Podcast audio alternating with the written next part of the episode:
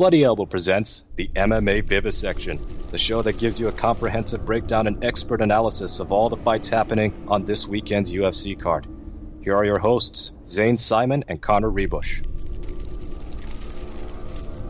Hey everybody, welcome back to the MMA Vivisection with me, Zane Simon, and my co-host, as always, Connor Rebush. We're here once again talking about this week's UFC card going down in Perth, Australia on February 12th. Headlined by a super fight, lightweight title fight between champion Islam Makhachev and featherweight champ Alexander Volkanovski. We're diving into the prelims right now with a featured prelim between Tyson Pedro and recently reacquired Modestas Bukauskas, who was given the chop after that brutal leg kick TKO from Khalil Roundtree that snapped his thigh. And went over to Cage Warriors, won a couple fights there, and is now back in the UFC. Otherwise, on a prelim card, that they're definitely fights, and they're definitely fights featuring guys from Oceania, and that's about it. How am I feeling this way, the way I'm feeling right now? Looking at the undercard, even just the first prelim, the featured prelim. You mean with elves? No, I just mean look at the fight that's at the top of this card. Oh, the prelim, the feature first, the first one we're going to talk about. Not with the elves. With the elves. One of my favorite B movies. How am I feeling this way, Zane? What's going on? Tyson Pedro, Modestas Bukauskas. I mean, just explain the way I'm feeling to me, which is not good. What's feeling is that Tyson Pedro was gone from this sport for 4 years due to numerous health complications and has come back and fought the absolute lowest end of the division and looked good, but it's still really hard to know what is left of him. Who is this man? This 31-year-old former top prospect. Yeah. Who, you know, was part of Shogun Hua's late career. You know, Shogun really isn't losing as often as I thought he would. Stretch. Was knocking out Tyson Pedro. A guy who, before his injuries, was running headlong into traps that it seemed like he should have been able to avoid. Yeah. So it's really hard to know coming back. Still, you know, a year now into his comeback. Yeah. Who is this Tyson Pedro dude? Like, who is? What do we expect out of him? Is it right to expect him to be a top 15 fighter? And on the other side, you've got Modestas Bukauskas, who is a dark sorcerer. And who came to the UFC with a game that looked surprisingly incomplete. It's like heavyweight, so it's not really surprising, but no, his game looked perfectly adequate, if I'm being honest. Incomplete. Yeah. And it showed up entirely incomplete in the UFC. It was a negative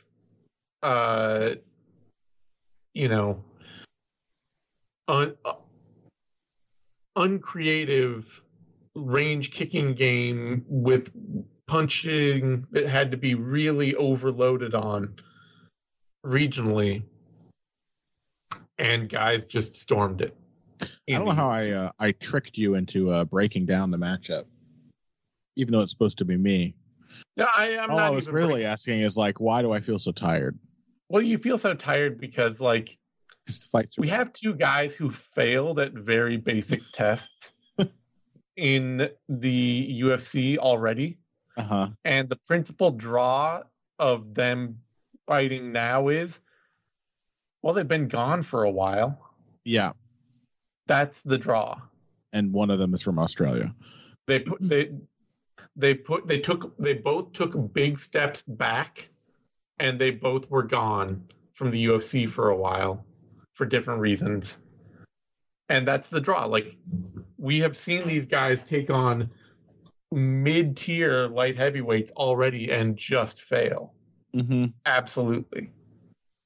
And so the question is, the only question to answer is, or to ask is, are they better for being gone?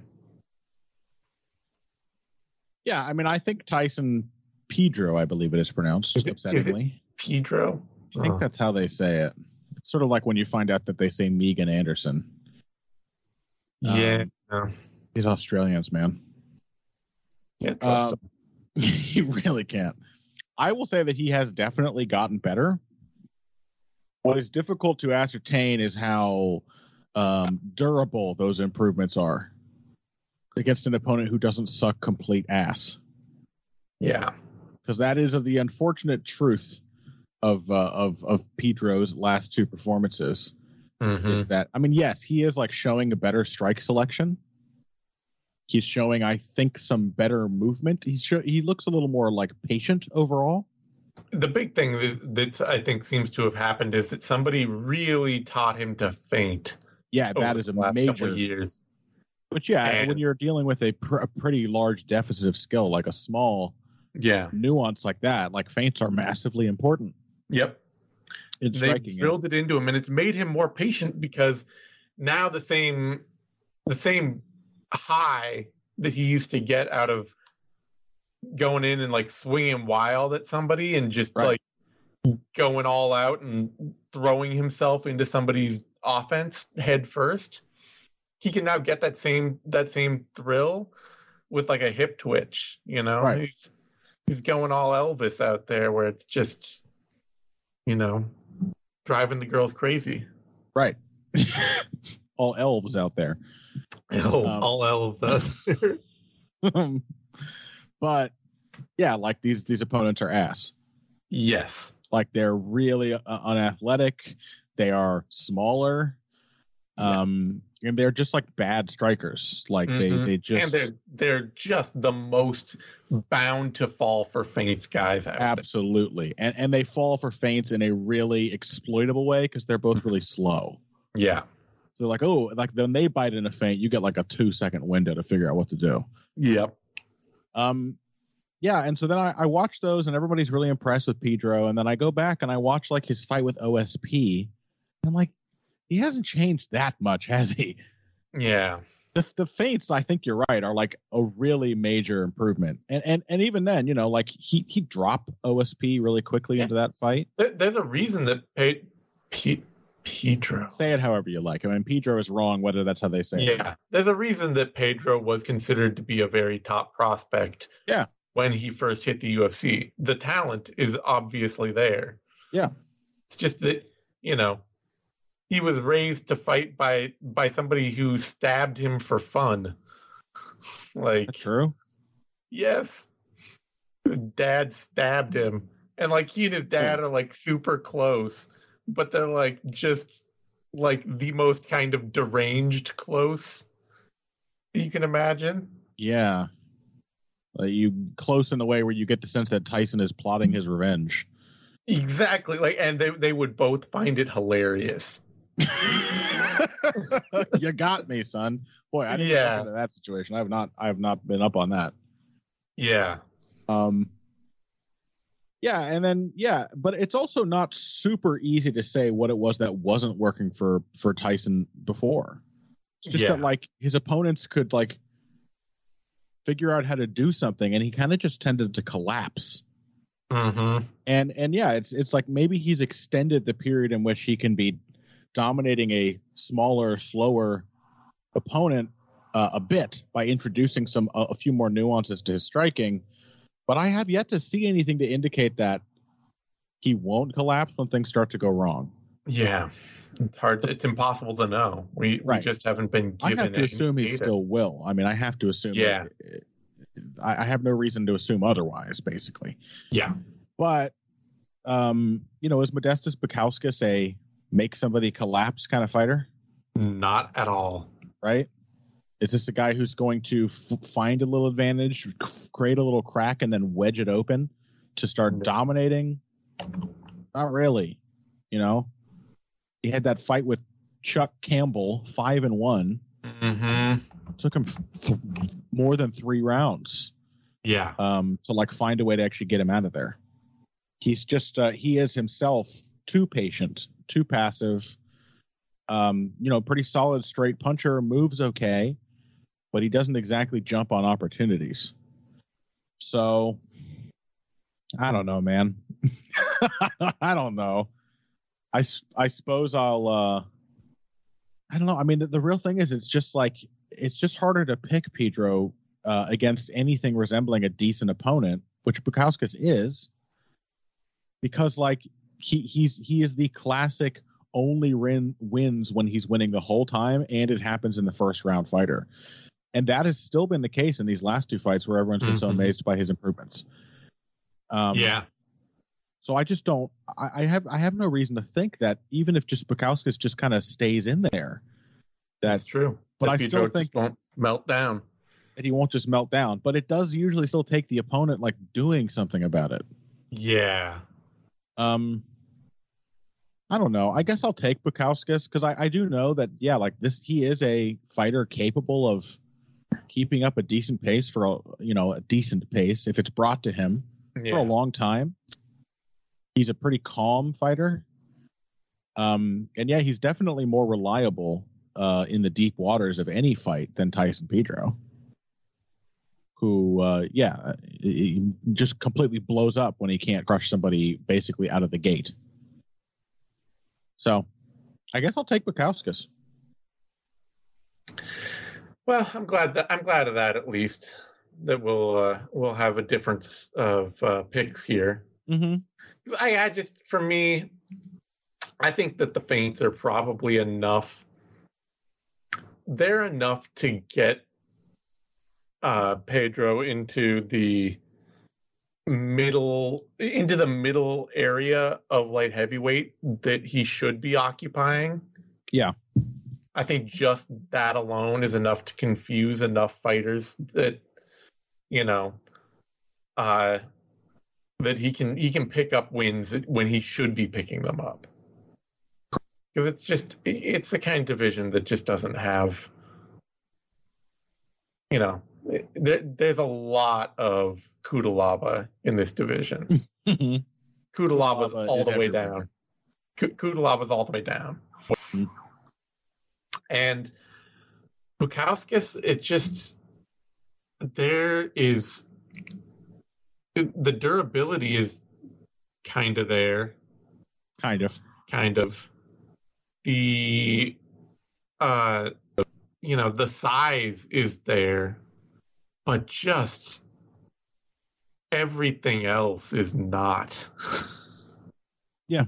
He just doesn't put anything. Given an opponent doing nothing, he does nothing too. I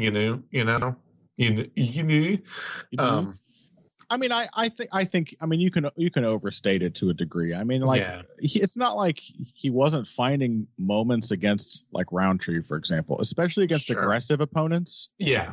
Bukauskas is going to connect on a lot of straight punches as long as they are kind of pressuring him. That's what he wants to do, I think. As long as he can like rinky dink his shoulders into place for him. My God.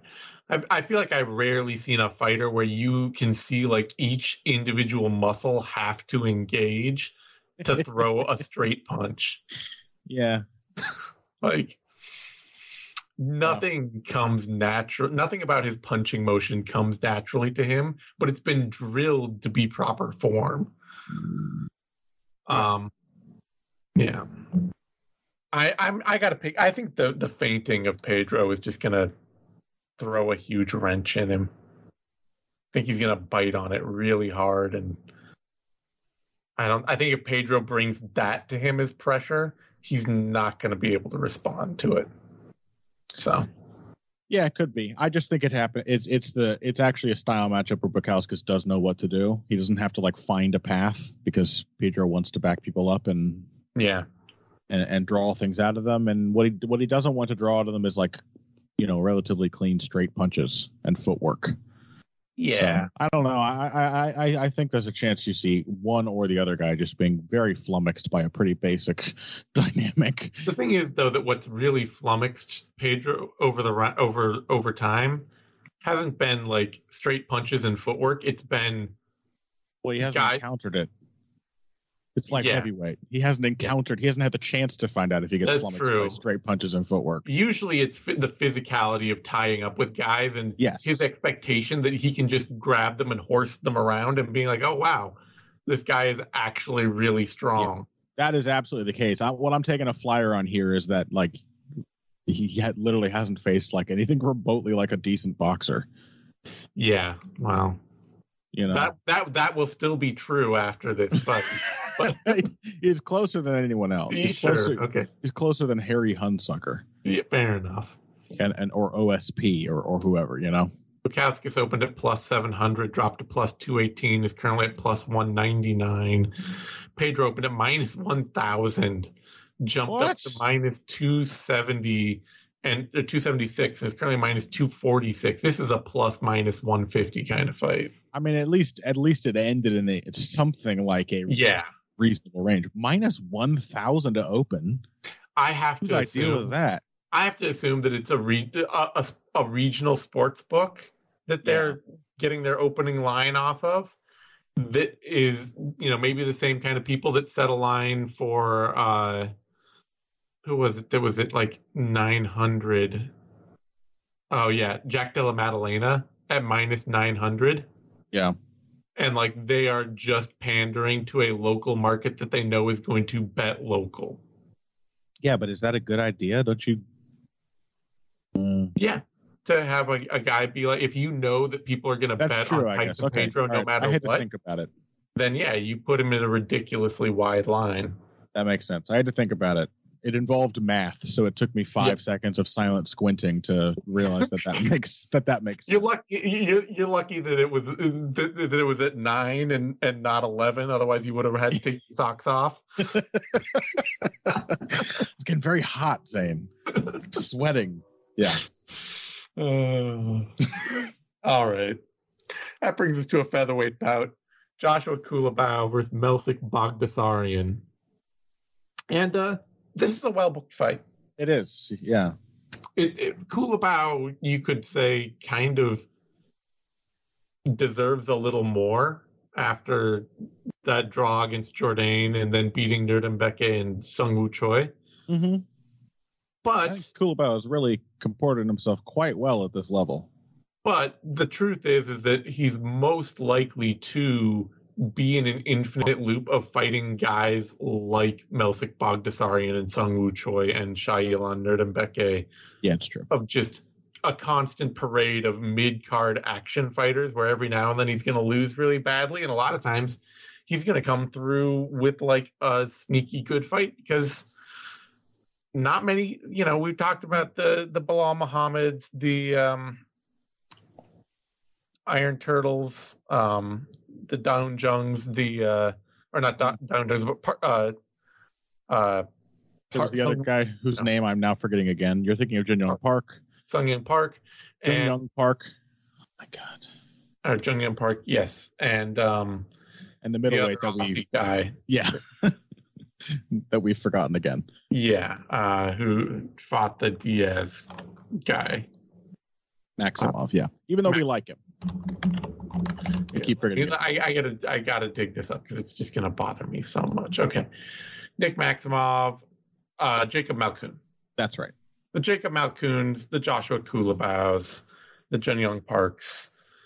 These are the fighters out there that are athletically underwhelming and just show up with a plan for everyone, and they make you realize how few other fighters show up with a plan. Mm-hmm. Because you see the guys that do it when they have to do it, and you're like, oh, that's what it looks like when you actually change your approach for everybody. Yeah, absolutely. And that, I mean, honestly, if Culibao shows up prepared, Melsic Baghdasaryan is a very winnable fight. Mm-hmm. Because he kicks like a mule. He is utterly confused about what to do with his hands. and he doesn't really have a defensive plan or any other plan but be fast and dynamic from range and kick really hard. You know, Baghdasaryan is the prototype of guy figuring out what kind of fight he's going to have in the middle of the fight he's having. And usually that just means defaulting to a range kicking attack because that's where he's most comfortable. Yeah. And that leaves a lot of room to, you know, go out and catch a kick and take somebody down, or to push him against the fence and just kind of grind on him and be busy, to land a counter inside of a wild punch. These are all things that Culibao is very capable of doing, while at the same time absolutely getting kicked twice as hard as anything he can land. Yeah. Although I will say Culibao, it does tend to hurt people. Yeah, I mean, I think part of that is just being smart enough to know when to surprise him. Yeah, he's accurate. You know, he's got pretty good timing, and yeah, he does seem to find the right openings when he gets in with his hands. He does tend to shake his opponents up, despite not visibly looking like a power hitter. Definitely. So I'm going to pick him here. Yeah. I think this is a very winnable, you know, it's certainly a more dissectable opponent than Charles Jourdain, who Culibao fought his way to a very, you know, hard battled draw. And yeah, otherwise, you know, maybe a lot like the Sung Woo Choi fight, except with the kicks instead of the punches. Mm-hmm. There's, you know, there's a really violent range attack out there waiting, but a lot of different paths to solve that and not have to deal with that if you're willing to not go and reset from distance every time you throw one strike, which is what so many of Baghdasaryan's opponents have done to this point to keep him winning fights. Yeah.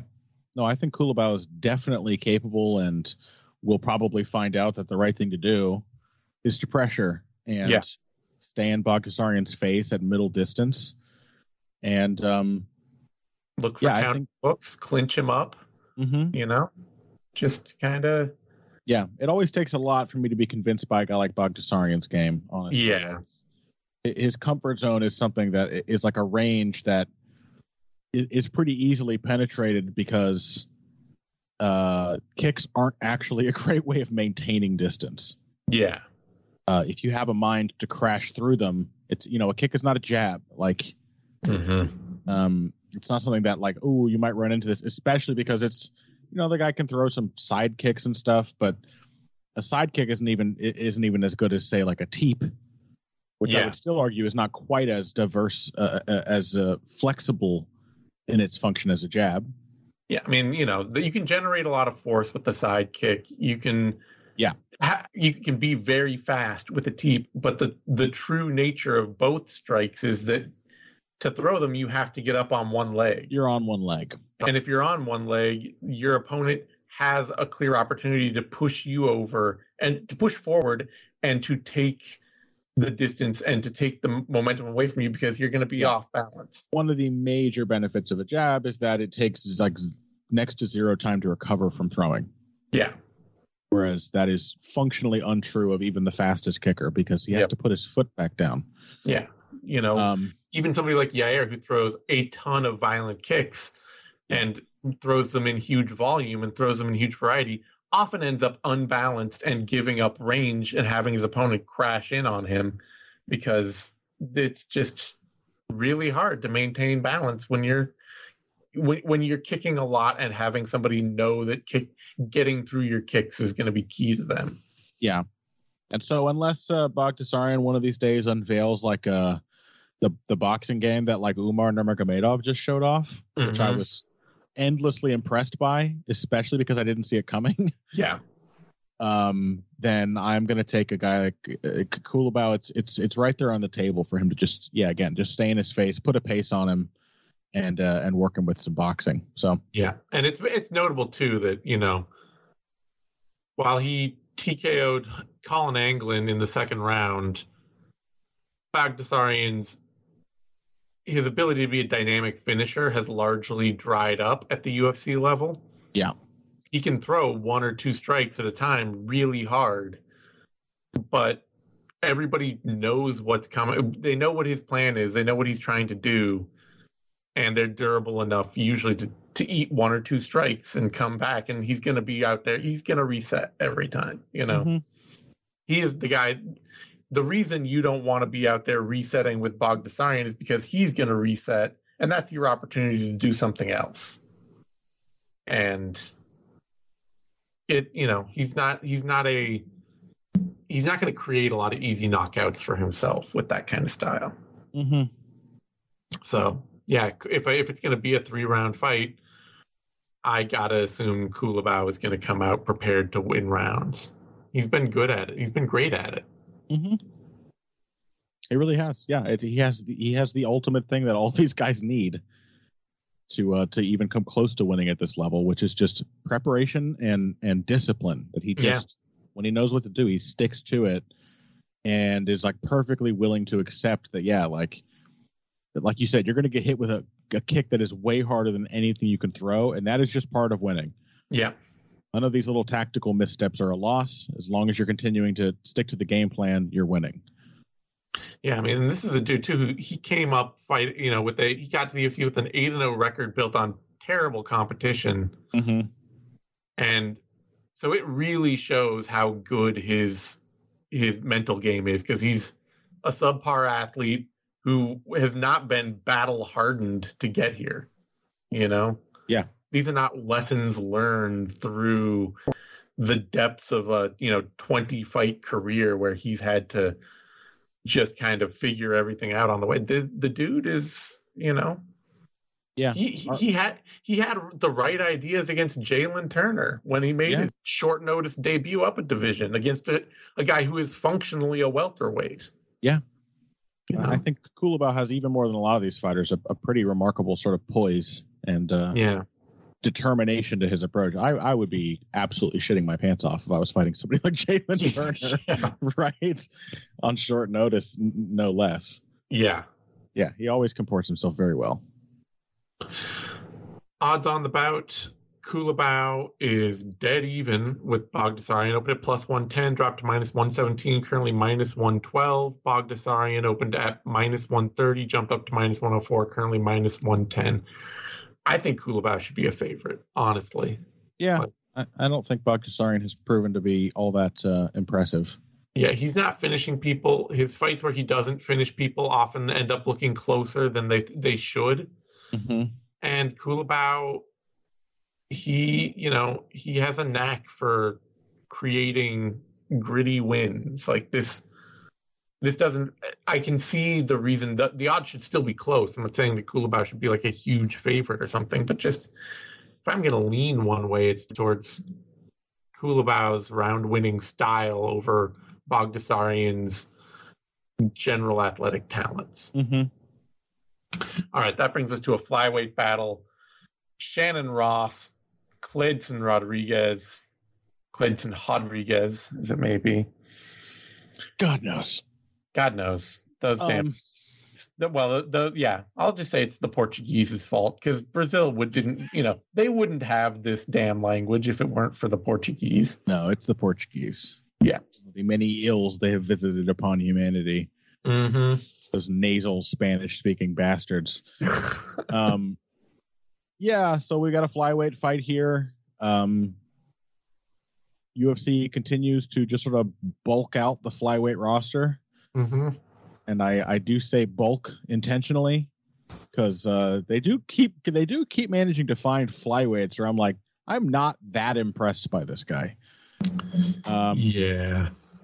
Shannon Ross is one of these guys. Cledson Rodriguez was one of these guys. I've now seen him in the UFC. I think exactly how impressed to be by him now. And I think he's probably going to have a hard time with Shannon Ross, which is not to say that I like the look of Shannon Ross's game. Yeah. Particularly Shannon Ross's punching. I hate it. He's really awkward combination puncher. He strikes me as a guy with like very stiff hips. Mm-hmm. Because when he throws, it's like he does the thing most MMA people do when they're throwing a right hand. His back foot just instantly flies off the ground. A thing so common that many people watching don't even know that you're not supposed to do that. But his whole body has to fling itself forward when he throws a right hand. He kind of has to. He has to chuck it. In so many words, in several meanings. Yeah. The most Chuck Liddell of punches. Yeah. It's not even as smooth as Chuck. I mean, let's be honest. Chuck had a kind of feel for his own mess of a punching style. And then he has to kind of bodily go forward, but he is a patently aggressive fighter. Yes. Who, if he wasn't comfortable with the idea of getting into wrestling exchanges and getting into clinches by accident, he'd have a problem, because that's how his punching operates. But he likes that. Maybe it's why he learned to punch the way he does. The goal is to cover distance. Mm-hmm. And that just sounds and looks not that dissimilar from CJ Vergara. Yeah. Vergara is a better boxer, I think. He's tougher. That's tougher, too. Big mark in Vergara's favor. That is a thing. That's true. Because Rodriguez is a pretty powerful striker. Yeah, Rodriguez is the kind of fighter where I just wish he wasn't here. Right. I just feel like he has more potential than he's probably going to realize in the UFC. Yeah, he's at the UFC at a point where his style has not been honed to be a flyweight effective style. He's not nearly active enough. He gives too much. For a guy who has the potential to be a top tier athlete. Yeah, I think so. He's fast. He's powerful. He's tough and durable and gritty. And he has some beautiful single techniques. It's true. But he just let CJ Vergara boss him around. Yeah. Just slow, methodical pressure. And you could also see that nice, crisp, singular technique started to fall apart when he was called on to make several decisions in rapid succession, where even some of the good ideas he was having, he just wasn't executing them well. He would throw a counter and just it'd be an inch overthrown or an inch underthrown, and just great idea doesn't actually, it lands, but not clean. Yeah. And then Vergara comes back and just cracks him with just a single jab, and it looks like a much less meaningful punch, but it lands with way more effect. This kind of exchange happened over and over against Vergara. He just looked very uncomfortable. He ended up looking quite timid. Yep, because Vergara didn't mind getting into exchanges and was really happy to just walk forward through them and keep his game going. The durability could be an issue, but I do look at Ross and I see this is a dude who does know he's going to get hit. It doesn't really change the way he fights. And he's probably going to stay in Rodriguez's face, and he is going to find some wrestling opportunities because of that too, especially because Rodriguez has also not yet learned not to fire off a bunch of kicks when somebody is pressuring the hell out of him. Yeah. I just kind of take this as a Rodriguez's inexperience combined with a rough style matchup. I'm not really impressed by Ross, but I agree with you. I don't think Rodriguez is really ready yet. I'm still going to pick Rodriguez here. This is me clinging to hope, clinging to life, because I think the right experience and the right training and all that, it might just be that it'll be 5 years of hell that gets Rodriguez to being a top tier fighter. Might never happen, but it might also just be, one of those things where he has to travel the most difficult path to becoming an elite talent. But the potential is there. Mm-hmm. And one of the big things for Ross was just he didn't win his fight on the Contender Series. Yeah, he got flattened. And he didn't win it in part because he was very hurtable, and he got hurt. It wasn't just he got knocked out eventually. He got hurt multiple times through that fight. Mm-hmm. And Clayton Rodriguez has the power to do that. You know, he is not less wild, or he's not more wild than Vinicius Salvador. He's less aggressive. He's less functionally, you know, front foot and confident. Yeah, which is going to be a big problem. Makes this fight a toss up. But I really think Ross is just not made to compete at a high level at flyweight. Mm-hmm. Honestly. And I agree. I really do agree. And I think this is the kind of fight where, you know, I think unfortunately for him, it's just going to be really hard to win any bouts at this level, even against good matchups. Because if durability is a factor at flyweight, then you're in trouble. Yeah, that may be. I don't think Ross is out there getting knocked out every fight. No, he's not out there getting knocked out every fight. It's still definitely a problem. Yeah, it's a problem with the way he fights and the athleticism he lacks.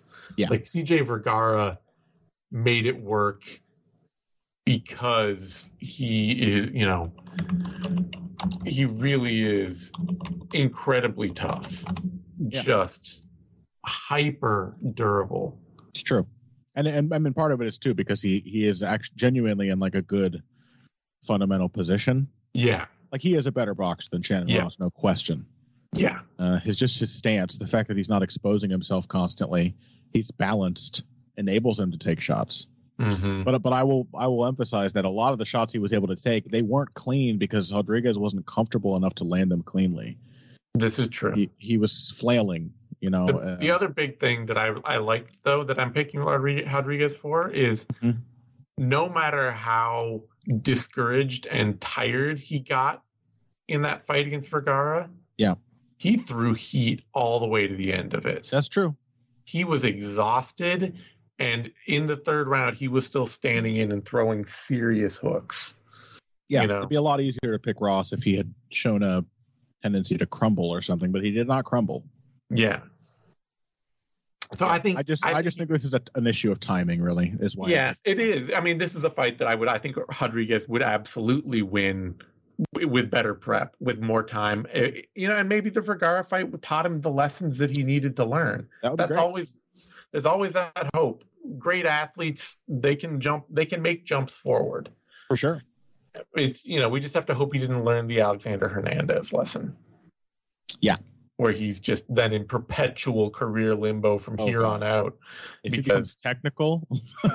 Yeah. If he becomes capital T technical, he's definitely going to lose this because it's not going to be that kind of fight. Yeah.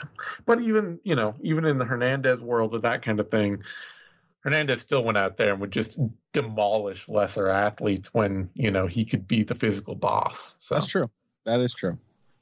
I am going to pick Rodriguez to win via athletic cheating, where he will probably just lose the first round of this fight and then land some like wild jumping switch kick. And people will be like, oh my God, what a prospect here. Fight, you know, Tajiro Landbekov next. And it's over forever. Yeah, I would really like to see him make to have leveled up. You would love to just see him be like, wait, I am stronger and more durable than this guy. I will just pressure the whole time and I don't care what he does. Yeah, that's it. Yeah, I think Ross is a fighter definitely out of his element if the opponent backs him up, for sure. Yeah, I'm like, and if he does, and if Ross doesn't take a step back, great, meet him in the pocket, and you know. Yeah. Just double him off his feet. Yeah. Rodriguez, you've got the speed. You know? Yep. I just think it's a career timing thing that has made Ross. Rodriguez is a favorite. He opened at -183, is down at -333. Ross opened at +158, is currently up at +261. All right. That brings us to a lightweight bout. Jamie Mullarkey, Francisco Prado. This fight was originally supposed to be Nasrat Haqparast versus Jamie Mullarkey, which would be a phenomenal fight. Mm-hmm. Haqparast needs to... Challenges like Jamie Mullarkey are exactly the kind of fights that Haqparast loses when he shouldn't. Yeah. And challenges like Nasrat Haqparast for Jamie Mullarkey are the kind of fights where it's always really fun to see if Mullarkey can win, because he's such a hard-nosed, aggressive, underwhelming athlete who tries hard. Mm-hmm. And, like, that was an awesome booking. Francisco Prado, this is me talking about it, he's mm-hmm. just going to get mopped. Yeah. Like, Prado... You know the main reason why? Why? His face is too small for his head. It is a very small face on a very serious Charlie Kirk syndrome here. That's exactly what I was thinking of. Yeah, this is like Charlie Kirk's Argentine brother. Yeah, something strange is going on with this guy. But Prado has the look of... He is the kind of guy that if you are... a admin dude at American Top Team or at AKA or wherever else, you're going out and you're looking at a dude like Francisco Prado and you're like, you know, we would give you a $500 a month stipend to come here and train and be training partners with some of our other fighters. Mm-hmm. And get you fights, because the kid has all the physical tools. He's got the potential. He's got the toughness. He has the, you know, he has the will to be an aggressive fighter. Mm-hmm. He is currently the can crusher that crushes can crushers on the Argentine regional scene. Like, you look at his record offhand, and you'd be like, Zane, what are you talking about? Yeah, like, these are all winning opponents. Yeah, he's clearly been tested. He is, you know, he's fighting dudes that are, you know, like, what? Here we go. Fighting dudes that are 13-3, 6-0, 8-2, like, these are the kind, for a kid in his first 10 fights, these are the kind of fights, these are good fights. Then you click Jose Barrios Vargas, 13-3. Wins are over guys that are 9-11, 3-1, 8-8, soon, Zane. 1-0. Yeah, no, and Adrian Peroni is 6-0. His opponents are 17-12, 0-3. Yeah, 5-1, 0-0, 0-0, 0-0, 0-2. All of his. He is a manufactured prospect. Yes, and I don't know. Do you think it's? I mean, it has to be deliberate. Like, what is the system going on in Argentine MMA where he's cultivated these, like, good-looking on paper but meaningless wins? There's probably a little bit of actual, you know, underhanded work there, but I would also just say that it's the natural progression of a weak regional scene. Yeah, sure. Where if you're a guy like Prado fighting in Argentina at home, and you're trying to fight the best guys you can find to fight in Argentina, you're going to find the dudes that are winning all the really shitty fights that they take. Because there are going to be plenty of dudes that are losing all the shitty fights they take. Sure. And then if you're beating the guys that are bad, that are the best of the guys that are bad, you're gonna put together a record like Prado. And that's just going to be the best competition you can find on that regional scene. It's also... You know, you could say, well, you can be, you know, like Ponzinibbio and go to Brazil mm-hmm. and fight in deeper water. You know, you don't have to fight on the Argentine regional scene. So that's where the padding comes in. Yeah. Is the satisfaction of being a big fish in a small pond. Mm. But I don't blame him for it. It got him here. It's just going to get him absolutely crushed by Mullarkey, because Mullarkey, as a naturally hyper aggressive, will do anything kind of fighter, if you can't wrestle, Jamie Mullarkey will take you down and out wrestle you without a moment's hesitation. Mm-hmm. And Francisco Prado cannot wrestle. Yeah, better even matchup. A little. The losses he has had already in his career, or no, he hasn't had losses in his career, but the fights he's had in his career that are anything other than like instant wins. You go back to like Diego Basualdo at Samurai Fight House 3, and it's Basualdo just owning him on the mat for a whole round, and then Prado hitting a flying knee off a scramble, and that being enough to drop him and get him pounding him out. Like, you know, thing with fighting can crushers is they have no resistance. They have no knowledge of what to do when the fight gets hard. Yeah. And his opponents, that's what happens. It's like, and it won't just be Jamie Mullarkey's wrestling either. I mean, that is the obvious massive gap. Yeah, but I think it will just be the attitude of Jamie Mullarkey will be a horribly rude awakening. Yeah, because Mullarkey is a dude who does not know that he's not good enough. Yeah, to compete at the highest level, and it allows him to do it. Yeah, he is a patently aggressive fighter, and like he really goes in there like he is like, you know, like God's gift to knockout fans. Mm-hmm. So I think even on the feet, I think it seems quite likely that he is going to shock the hell out of Prado. Yeah. The only trouble is he's going to have a hard time hitting him in the face. You know? Yeah, no, I don't have a lot to add to that breakdown. I think we have a way we tend to go with certified can crushers. Yeah.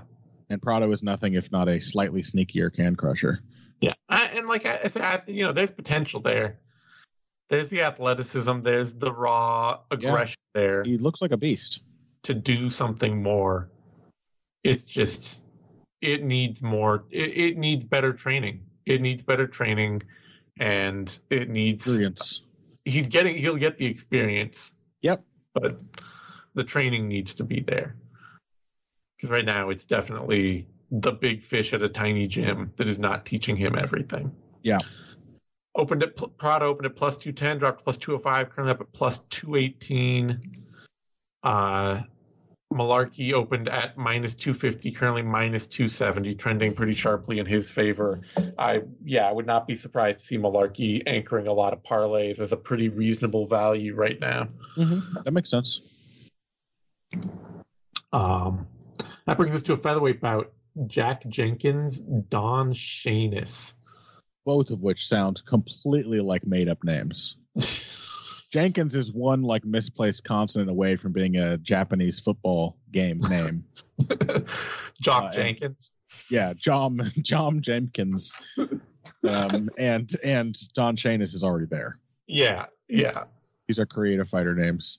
I weirdly really like Jack Jenkins's game. Yeah, even though I think it's really dysfunctional. It is single track, and it is absolutely he has every clue of what he's trying to do. There are no questions with the Jack Jenkins fight. Yeah, I mean, we were talking not long ago about the dearth of developed ground and pound in MMA. Mm-hmm. Yeah, this is a ground and pound specialist. It is. This is a guy who it's usually a pretty basic system. Like, you know, as we were saying, it hasn't really gone beyond like Tito Ortiz kind of figured it out. Yeah. And that still works.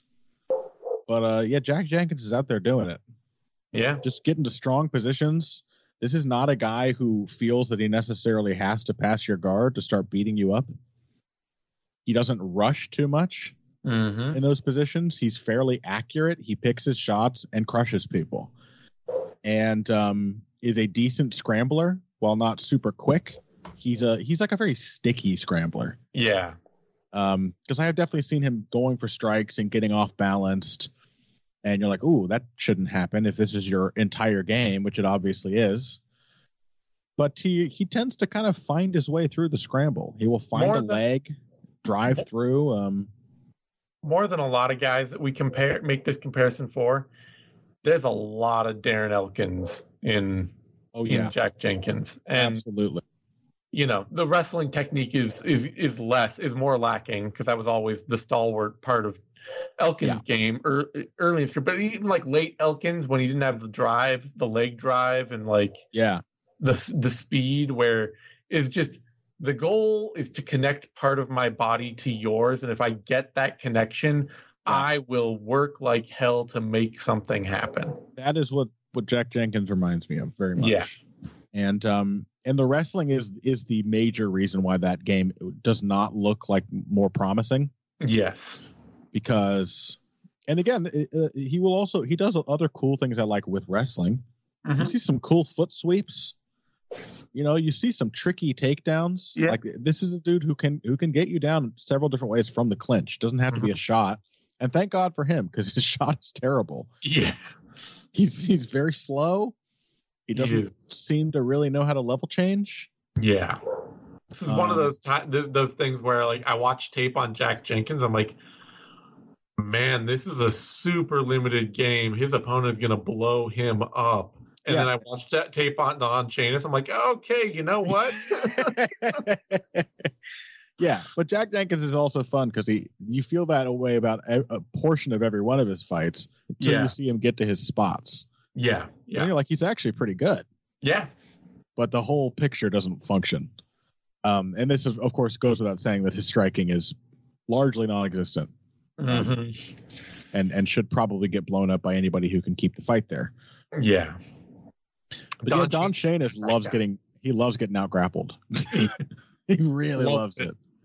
Really, he's got one of those leg scissor fetishes. He's exercising it through his MMA career. Yeah, I mean, there are very few fights where Shainis doesn't start off in a good position on the ground, just going absolutely insane trying to land shots, and isn't like swept within like 10 seconds. Yeah, he is not a controlled grappler. No, and nor does he have the control in his striking to stay out of the tie-ups that will lead to a grappling fight. Yeah. So I am definitely picking Jack Jenkins. Yeah. It's going to be weird and ugly and dysfunctional, but once he gets to his spots, he is going to flatten Don Shainis on the ground. Yeah. It is a testament to Shainis's toughness and his desire, I think, probably, that he has the record he has. Oh, yeah. Like there is more often than not, he just sheer grits his way out of the position he was swept into and then gets swept again shortly thereafter, but he's definitely a gritty fighter. There is something going on with him. There is a fire burning in him to be somebody in MMA. Yeah. And it is keeping him trucking, making him a hard fighter to dissuade. Yeah. But it is everything is on the razor's edge. You know, this is not even a like, oh, he's just a quadruple A kind of dude who is going to win a lot on the regionals and then can't cut it at the top, at the upper levels. It's just like, you know, even on the regionals, he is, you're like, wow. Barely scraping by. Yeah. Yeah. Why on earth, again, did they make him fight Sadiq Yusuf in his UFC debut? He picked up the phone. I mean, he was on a 5-fight win streak, including a win over Jay Ellis. And they needed somebody on short notice to fight Yusuf, who was supposed to fight Giga Chikadze, I think. Jay Ellis, by the way, for people who don't know, record currently stands at 16-107. Yeah. So if that isn't the definition of a professional opponent, I don't know what is. And yeah, Shane has picked up the phone, and he fights out of. Just seems. He doesn't even fight out of a big gym, so I'm really not sure why he was high on the list of dudes to call. It just seems like a particularly cruel piece of matchmaking. Oh, at least looks like a kind of. He was the Cage Titans champ at the time, so. Okay, look at his defenses. I know, but it was the UFC taking a regional champ on short notice kind of thing. Yeah. But it was a very cruel bit of match. Very cruel. At least Jack Jenkins looks like the kind of dude he might have fought on the regionals. Like, this isn't a huge leap up from what he's capable of winning. So, Sadiq Yusuf is horribly unreasonable matchmaking for him. It really is. No universe in which he ever beats Sadiq. Odds on this bout... Shainis is the underdog here, opened at plus 240. He's currently up at plus 281. Jenkins opened at minus 300 and is currently down at minus 360. That gets us to a women's strawweight bout. Loma Lookboonmee, Elise Reed. And, this is great booking. This is a well-booked fight, taking advantage of Lookboonmee's ability to probably never climb beyond mid-card action fighter in the strawweight division. Yeah. Which I hope they should keep her there forever and keep booking her in these kinds of fights forever, because she's fun as hell in these kinds of fights. Yeah. It's just, open an atom weight division for the woman or just keep her around for fun. Yeah. She is a novelty fighter, basically. That's what she's good for. She has a style that most other people don't have, that nobody else in the UFC replicates. And she's just interesting to watch. Yep. And I think she's going to beat Elise Reed. Mm-hmm. Reed has a really good, It's clear that Taekwondo really instilled a sense of motion transfer into her over the years. What do you mean by motion transfer? She can transfer the motion of her feet into the motion of her hands. I mean, it's weight transfer, but also, she steps really well. She doesn't. Yeah. When she's sitting down, I don't know that she necessarily transfers her weight as well as when she is starting forward. Yeah. And it really did her that benefit. And then it's kind of watching her is also then kind of seeing all the other problems with using traditional martial arts as a base. Yeah. For MMA, for actually fighting people. Yeah. Because it just doesn't set her up to do anything else. No. She can transfer her weight and her motion into one really big strike. Right.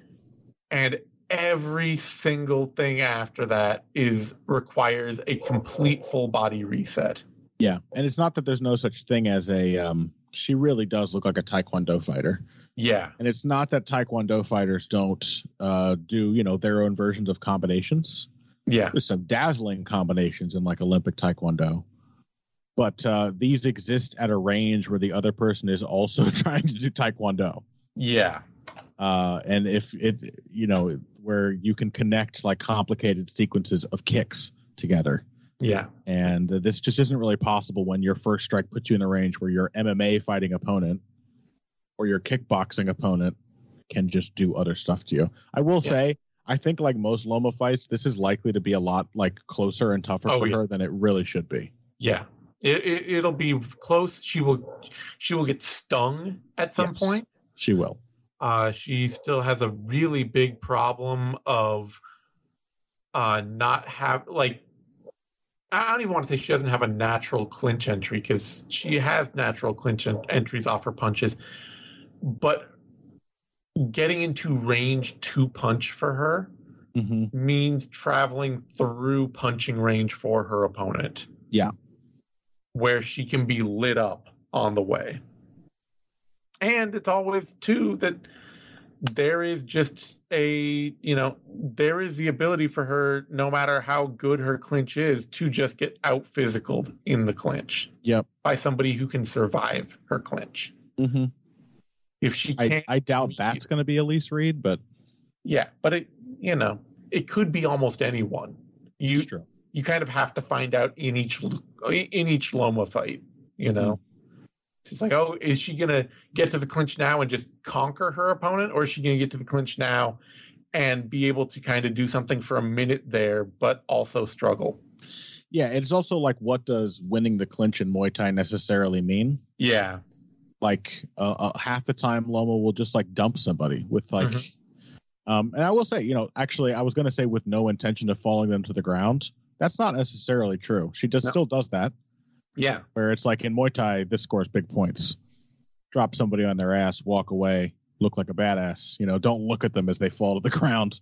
Action hero shit scores well at Muay Thai. She's doing very well to dump people right into side control. Yeah, she actually and has shown some growing aptitude for working on the ground, where it's still a problem that she's small, but her technical game is definitely expanding to cover that. Yeah.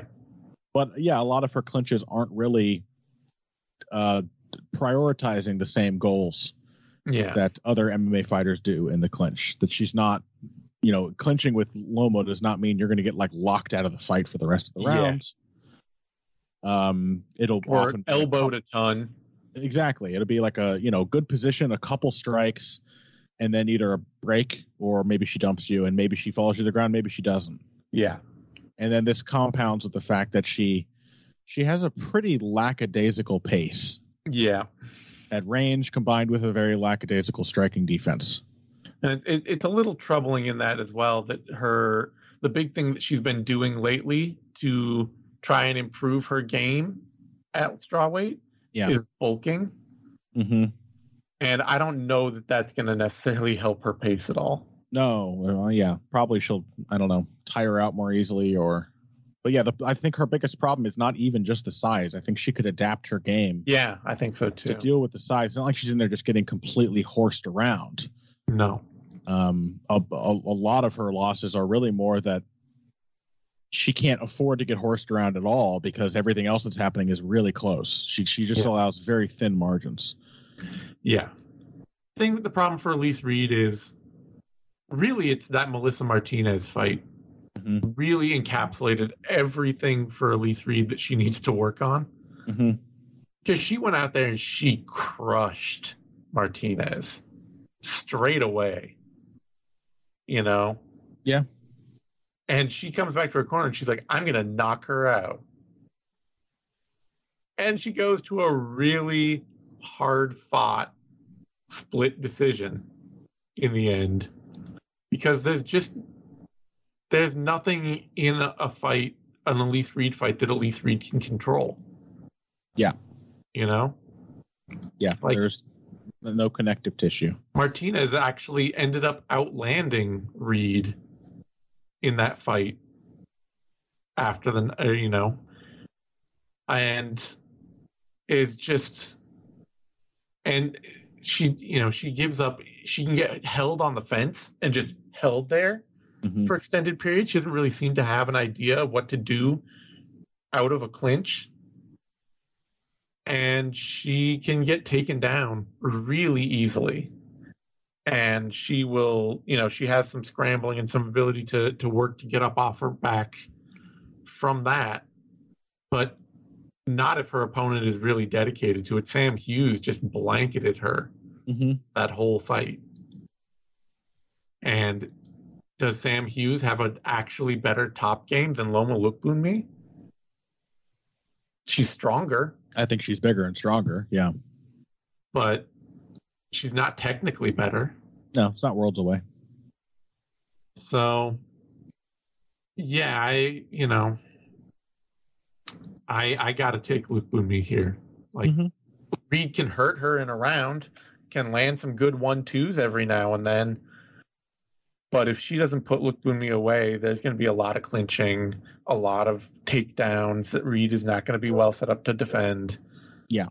And just a lot of points where Reed is not doing very much and giving Lookboonmee a chance to kick and, you know, keep pace and create her own pace of fight that she wants to have.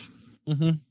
Yeah, I think that the Reed's pace down the stretch especially is perfect for Loma because that's what she wants, is a nice measured striking pace where she can just land the cleaner strikes and find her way into the clinch a few times around and bank some control time on the ground.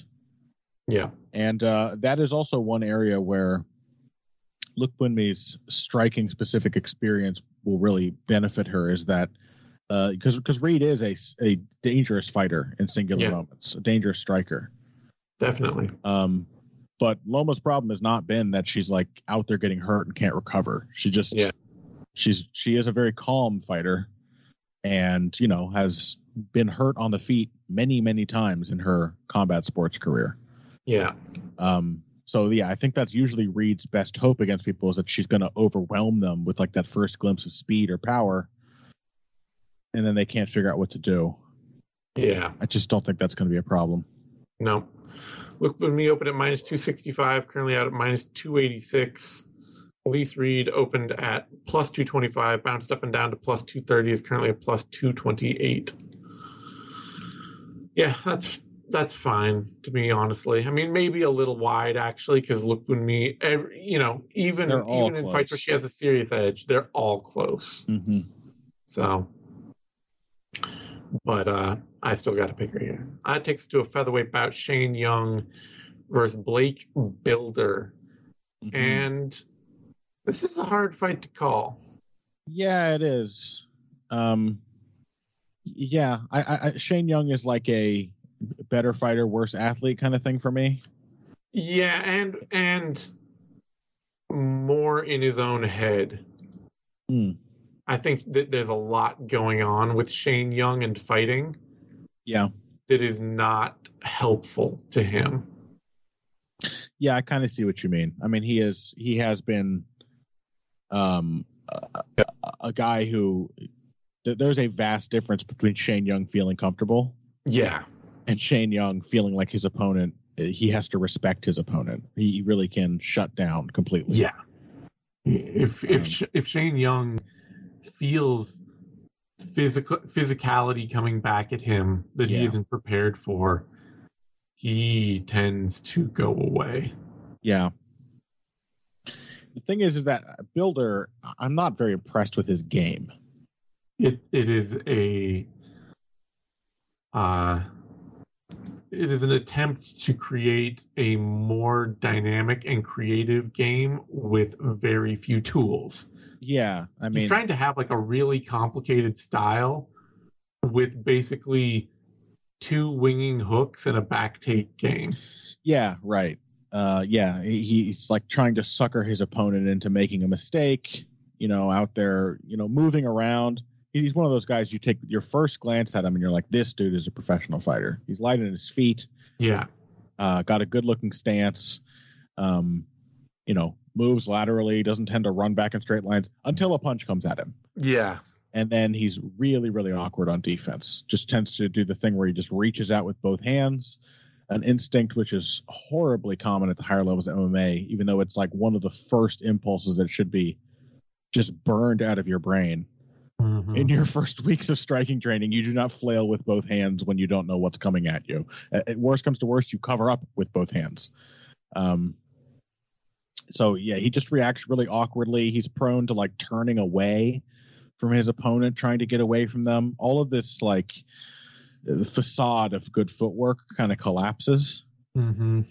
And then, but you know, he does look like a great athlete. He's quick, he's strong. And I got to think, looking at the way that, for example, Omar Morales, nobody's idea of like a world beating grappler, was just able to like horse Shane Young off of his feet. Yeah. Like within the first couple minutes of their matchup.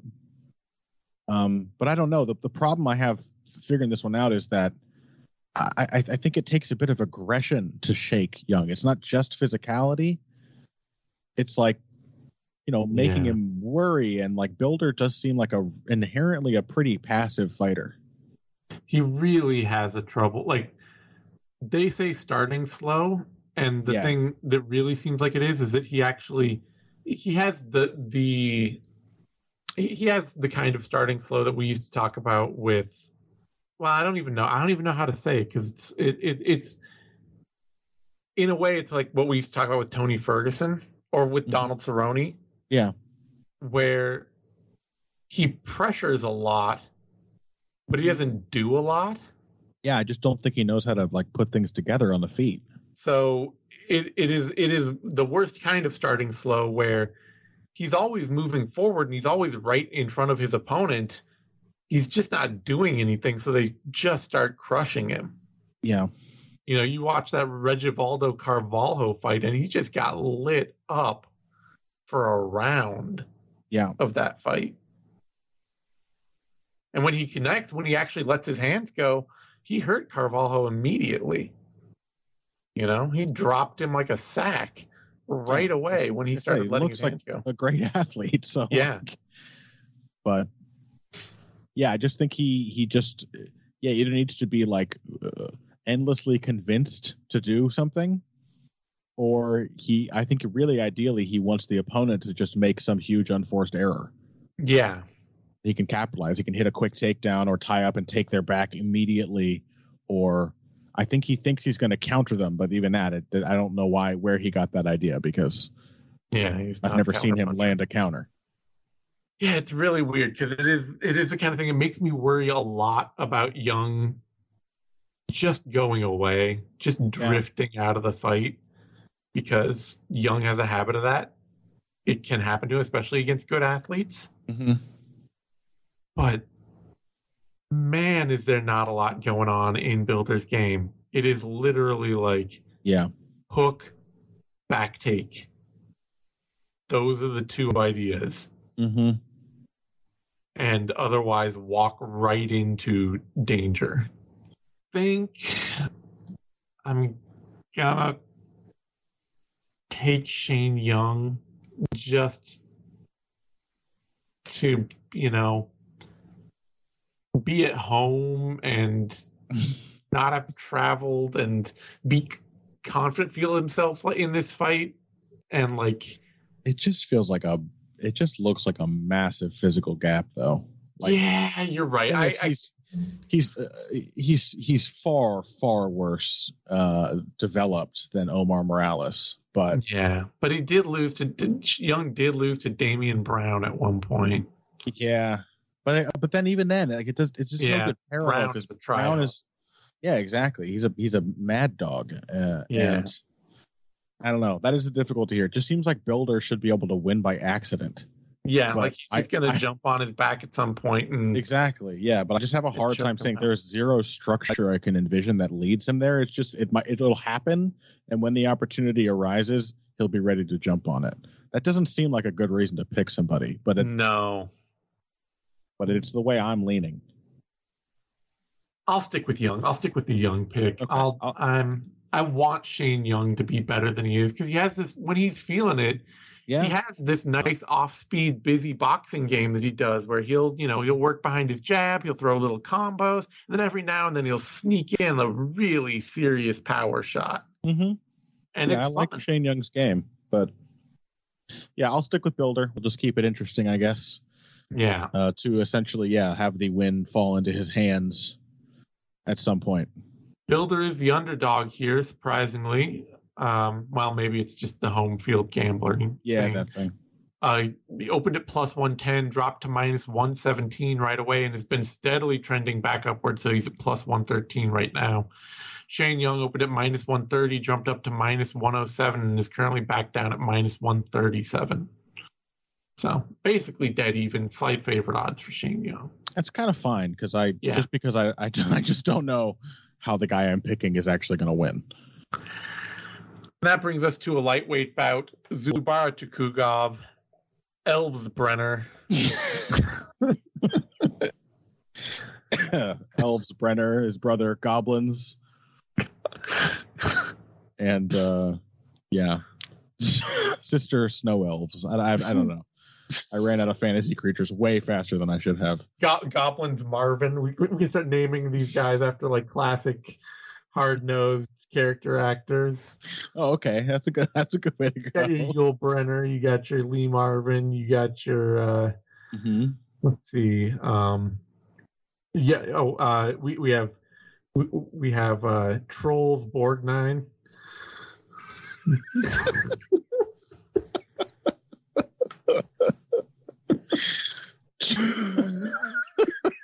Trolls Borgnine. Oh Jesus. That's a really stupid.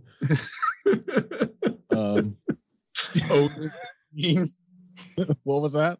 Where's McQueen?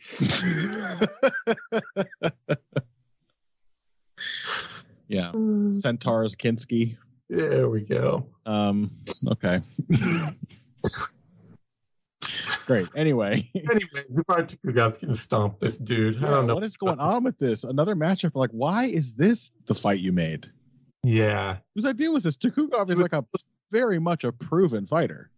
Tukhugov was going to fight Joel Alvarez, who was this going to be a lightweight bout? I guess that's the explanation. It looks like it was made on short notice. Yeah, he was, and Alvarez pulled out of that fight. That would have been a good fight. Yeah. But Elvis, it's I think it's actually like Elvis or Elvis. Sure, it's Elvis. Yeah. Elvis Brenner. Elvis, or just maybe Elvis is how they say it. I mean, yeah. Elvis is a name. The originals, when I heard them pronounce it, was Elvis. Okay. But Elvis Brenner, he's just bad. This is a case where, like, physically, technically, all the parts are not there. Yeah. You know, there's some aggression there. But, like, this is a guy fully willing to get taken down and work off his back. Does not control positions well when he's on top. Will just step in and strike. Doesn't have any range tools. So he ends up trading in the pocket a lot. Yeah. He's tough. The durability's there because he's got 3 decision losses. He's never been knocked out. Looks like he should be getting knocked out all the time. So you should be getting knocked out, but basically even small steps up in competition on the regional scene that he's taken have resulted in him losing fights because there's no structure to his game at all. Yeah. And Zubair Tukhugov is a massive, massive step up in competition. Yeah. He is an insane athlete. He's like, literally, this could be one of Tukhugov's bad fights. Which also even worse for Elves. It seems that Tukhugov has kind of moved past that period of his career. Yeah, he came out against Ricardo Hamos and was just suddenly small steps, working behind the jab, pumping 1-2s, did throw a little wrestling in when you need it kind of fighter, and it's just like, oh my God. Yeah, and even before that, it seems like the dude, he got himself a boxing coach or something. Like, yeah. He looks suddenly very structured. That's a terrible sign if that continues. Yeah, for Brenner, but it could be one of the bad Tukhugov fights, and he would just win it. Yeah, somehow. Yeah. Brenner is very much your Philippe Nover fight, and oh God, yeah, he would still most likely dog walk Brenner. He would just land some huge shot at some point, or blow him off his feet with a takedown that just occurs to him out of nowhere. Brenner is very much the guy that you expect on like a true regional fight card. Yeah. You know, like a promotion that's like in Cincinnati, Northern Kentucky would have this kind of like, yeah, this dude has clearly been training at a gym, but he is not being brought along like somebody who has a career. Yeah. So yeah. Odds on the bout. Tukhugov is a massive favorite. As expected. As he should be. Yeah, opened at -500. It's currently back down at -567. And Brenner opened at +375. It's currently at +407. I mean, maybe Brenner can do a whole lot of growing if he gets some money in his pocket. Maybe. Maybe he can do some training that he's not getting at the moment. Yeah, it's not like there aren't individual things he can do kind of well. He has some good ideas. It's just zero structure and an ability to be taken out of the fight in any position. Yeah. It is, you know, range, the pocket, on top. When he's on top, any position that he's in, he can lose that fight. Mm-hmm. And that is miserable against Tukhugov. Like, yeah. All right. On that note, we're going to wrap things up. You can find me on Twitter at @TheseAnytime. You can find Connor on Twitter at @BoxingBush. Find both of us over at BloodyElbow.com. Give us a like, subscribe to our podcasts on Bloody Elbow Presents on SoundCloud, YouTube, iTunes, Spotify, Stitcher, all those good places. Subscribe to our Patreon. I should be leading every episode with this because it is actually important. But if you've listened this far, and you're not subscribing already, it's a huge help to us. You know, yeah. Bloody Elbow, we're taking the site independent. We are trying to find ways to monetize the work that we've been doing for years. And honest, if I'm being real honest with y'all, the Vivisection, the sixth round, these have always been labors of love. Even yeah. when we were under Vox, these were not podcasts that we were making because Vox was throwing us money to make these. Yeah. These have always been things that we've been doing because we love doing them. So A, we would appreciate it. But B, if you have listened this far, you may as well. Yeah. Right? Yeah. To this undercard, you got all the way to Elvis Brenner. Yeah, no kidding.